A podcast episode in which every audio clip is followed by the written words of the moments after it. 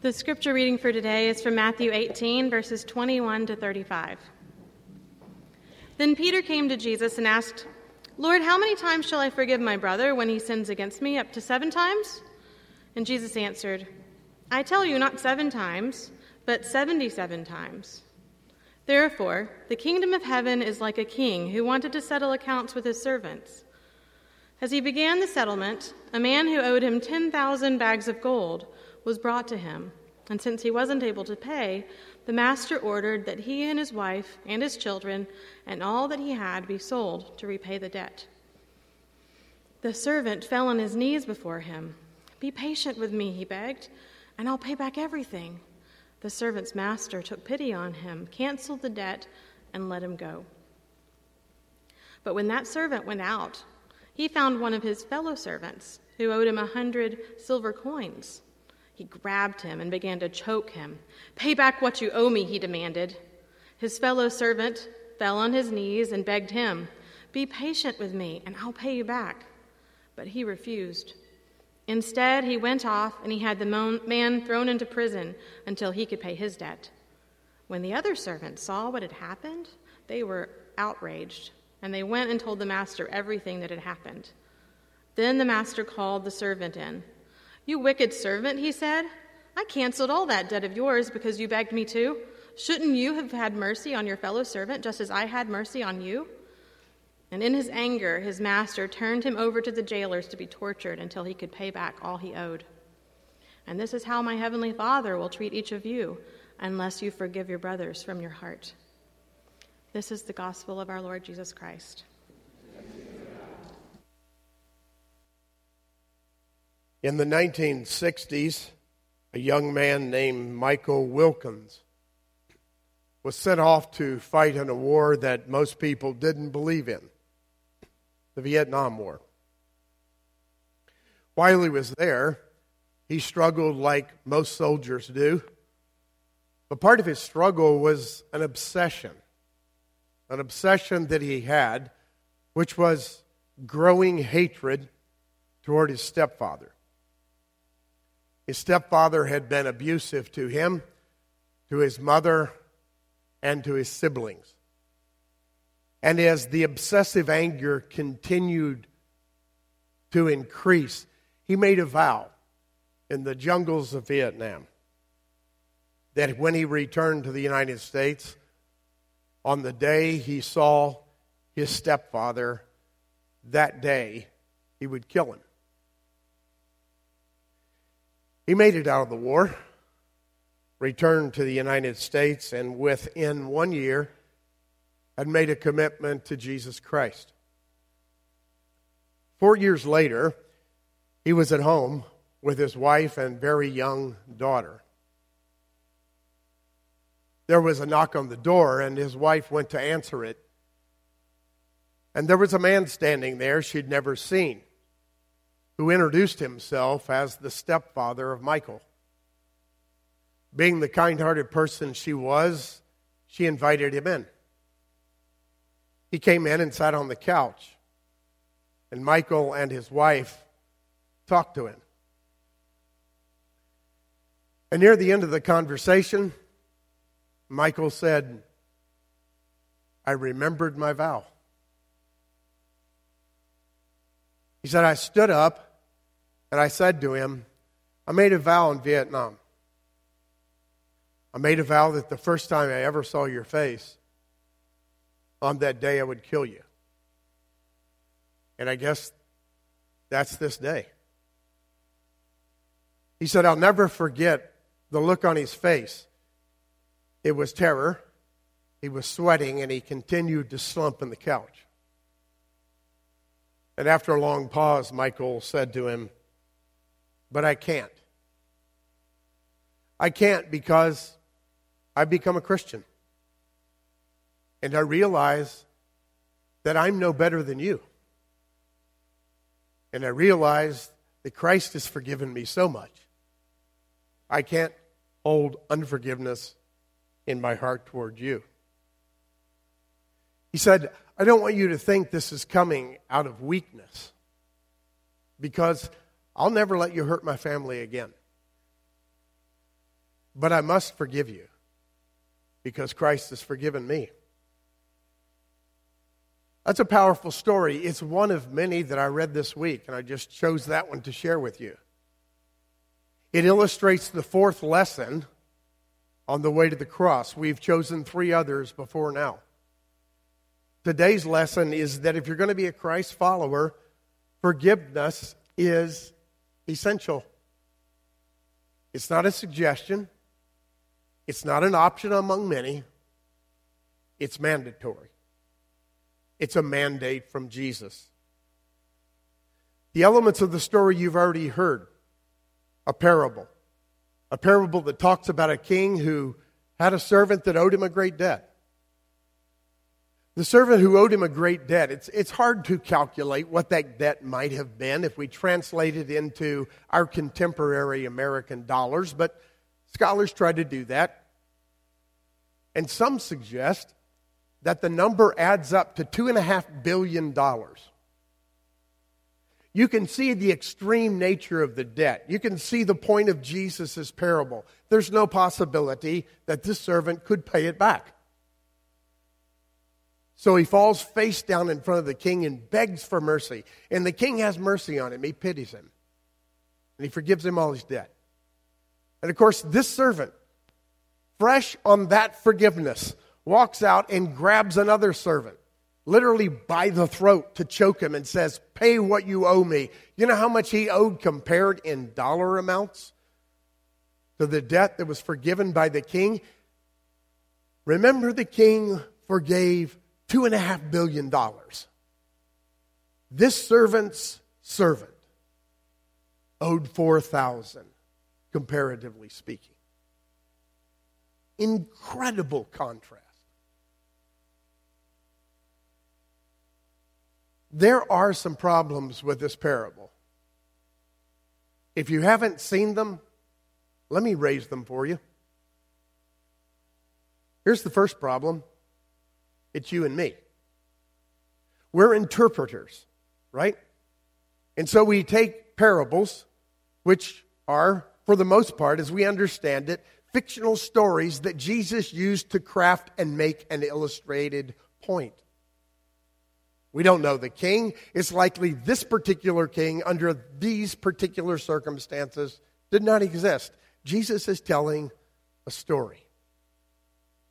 And because we believe in the Scripture, sometimes we look at those parable parables and we want to make an exact parallel to every part of the parable into each part of our lives.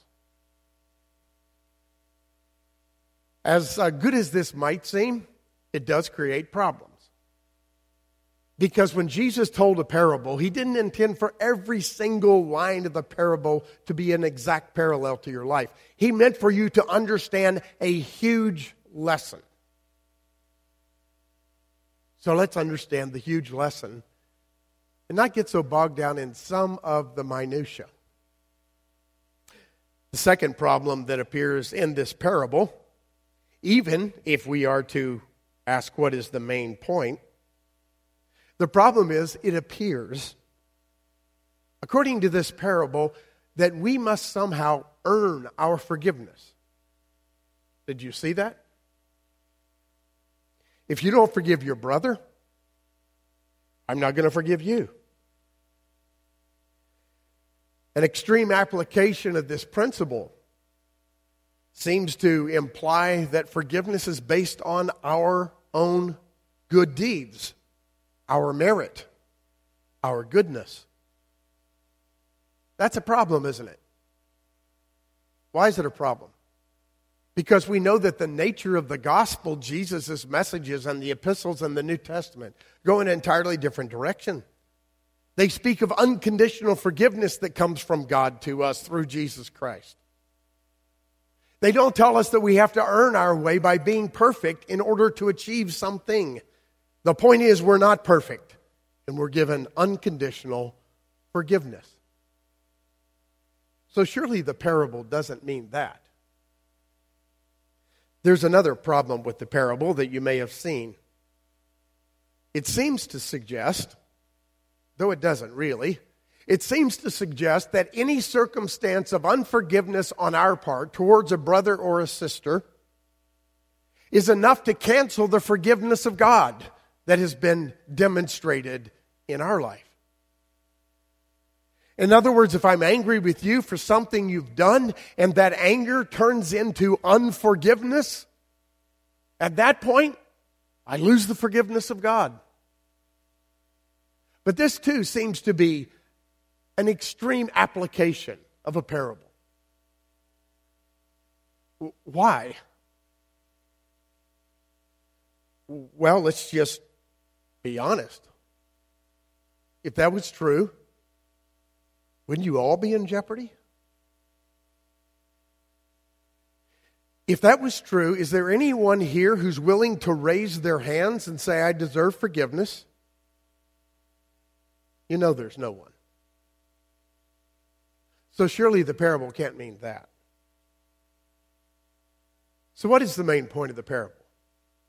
What is the issue that Jesus is trying to get at? Well, it's a really serious point.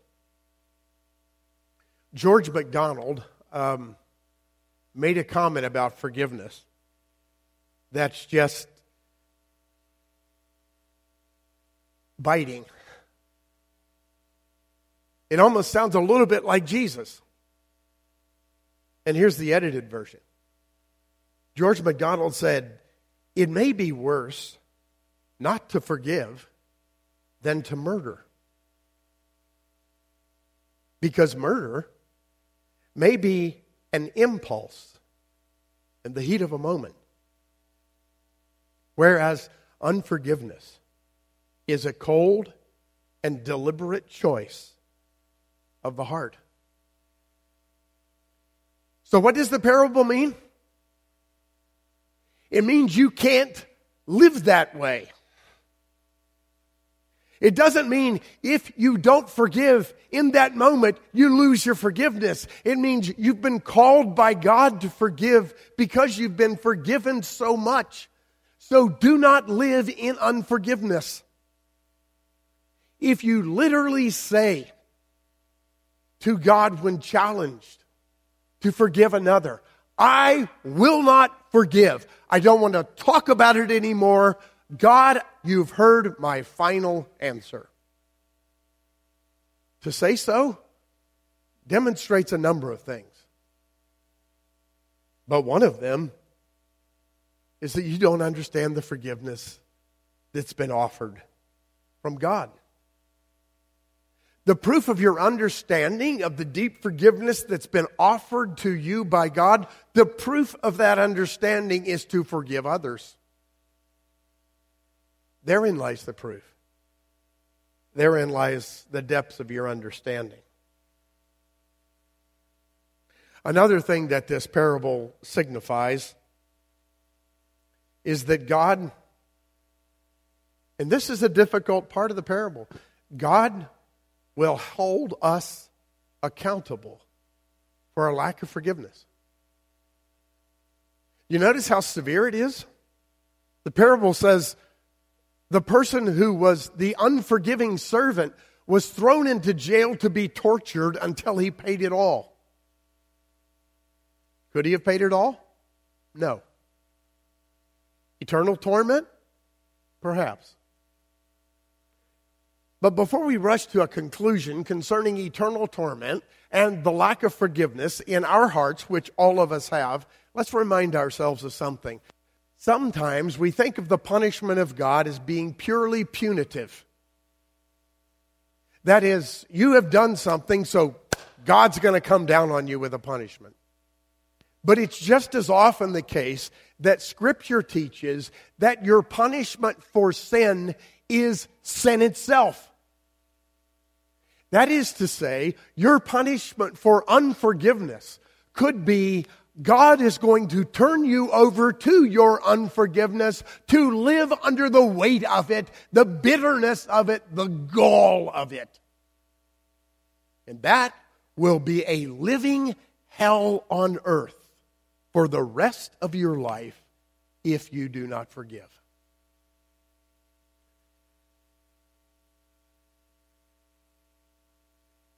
The main point is this. Don't refuse to forgive. You've been forgiven much. So let's get practical, shall we, right here at the end? And let's ask the question of what forgiveness looks like. The first thing forgiveness is not. Forgiveness is not the same as forgetting. Any psychologist would tell you that suppressed memories are not a good idea. As a matter of fact, to forgive and forget, as the old adage goes, seems to imply that you forget the offense against you, you dismiss it, and you move on with your life, and that's the end of it. It's not the end of it, my friends. First of all, if you take that approach, you haven't even understood the depth of forgiveness because you've just dismissed the offense. Second, if you take that approach, the suppressed memories that are deep within you are going to come back to bite you over and over again. They will fester up like a sore that cannot be cured. They'll affect your life. Furthermore, if you're dismissive and you think forgiveness is just forgetting, in reality, what's happening is you are not giving yourself the opportunity to be self-reflective. If you examine the offense, if you embrace the reality of the offense, if you refuse to dismiss it from your memory, you may find out a lot of things, not just about the offender, but about you. You may find out in reflection that you shouldn't have been offended. You may find among those reflective moments that, as a matter of fact, you're an overly sensitive soul. You may find out all kinds of things. You may find out that what happened to you, even though it was an offense, touched something deeper within you that you had no knowledge of. So forgetting is not helpful. Processing the offense certainly is, and in the process of that, forgiving the sin is essential. The second thing forgiveness is not. Forgiveness does not mean returning to the abuser. I could go on, but I think you know what I mean. It doesn't mean, I forgive you, now I'm going to live under the weight of your abuse for the rest of my life. Forgive and take the opportunity to be, move away from the abuse. Third, forgiveness is this. It's a giving up of our rights. Why? Because we have the right to be angry. We've been sinned against. As a matter of fact, we have the right to expect that the scales will be balanced because we've been wronged. We see that in our legal system, and it's perfectly fine. But forgiveness is actually giving up that right. And forgiveness, furthermore, means that you turn vengeance or justice over to God. You're saying in forgiveness, God, I am turning this person over to you. You do with him as you choose. You punish her as you may. You forgive her as you've forgiven me. But I'm not going to hold it any longer. I'm turning it over to you. Or to put it in the words of Paul in Romans twelve, vengeance is up to God. God will repay. Turn it over to God. Another thing that vengeance, or excuse me, that forgiveness is, and this is the most beautiful, my friends, the most beautiful part of forgiveness. When you truly forgive from your heart, you break the cycle of bitterness and revenge. If you continue to be angry and unforgiving towards the one who has sinned against you, how much do you think it hurts him or her? Probably not at all. The person it really hurts is you. You're tormented on the inside because of not forgiving. It does something else. Your lack of forgiveness affects and sometimes destroys the relationships that are around you, those that you love most. Let me put it very straightly. If I, as a father, hold on to bitterness and anger over someone who has offended or sinned against me, it cannot help but affect my wife and my children. I cannot make my reaction an external reality. It's that guy out there that I'm angry at, not you. It won't work, my friends. It poisons the world that you live in. You're in a cycle of vengeance and anger and unforgiveness, and it festers and it affects everybody that you love. Let me put it another way. Does your four-year-old child deserve that?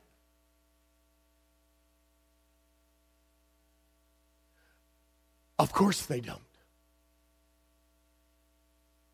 Then it's time to forgive.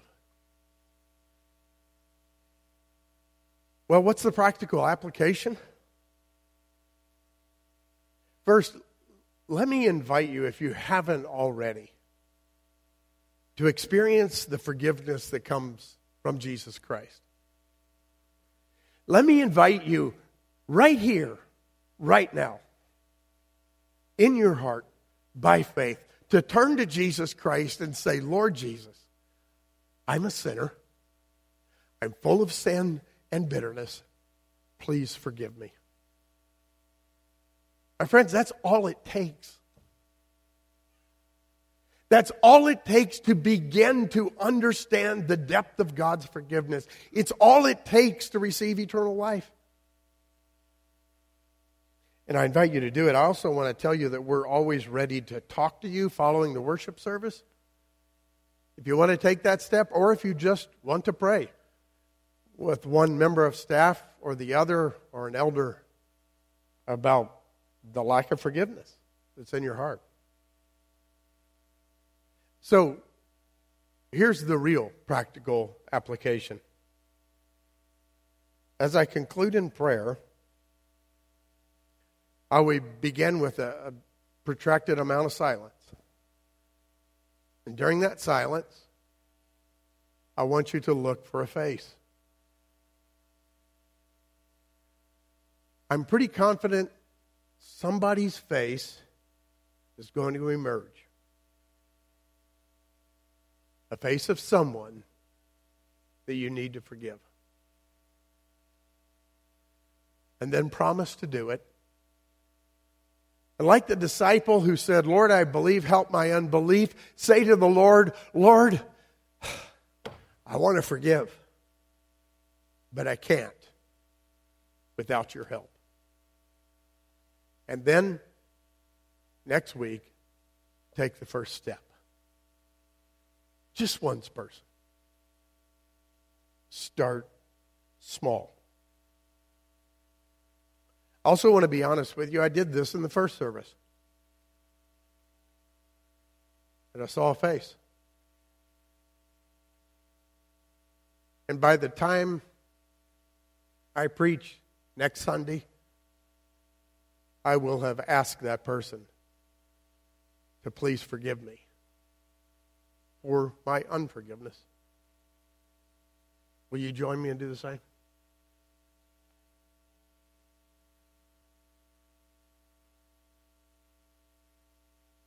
Our gracious Heavenly Father, we could be overwhelmed with this parable. and overwhelmed with this, this assignment. There may be many, many people we need to forgive, but Lord, just give us the grace to begin small and to focus on one and to follow you. And then allow that act of forgiveness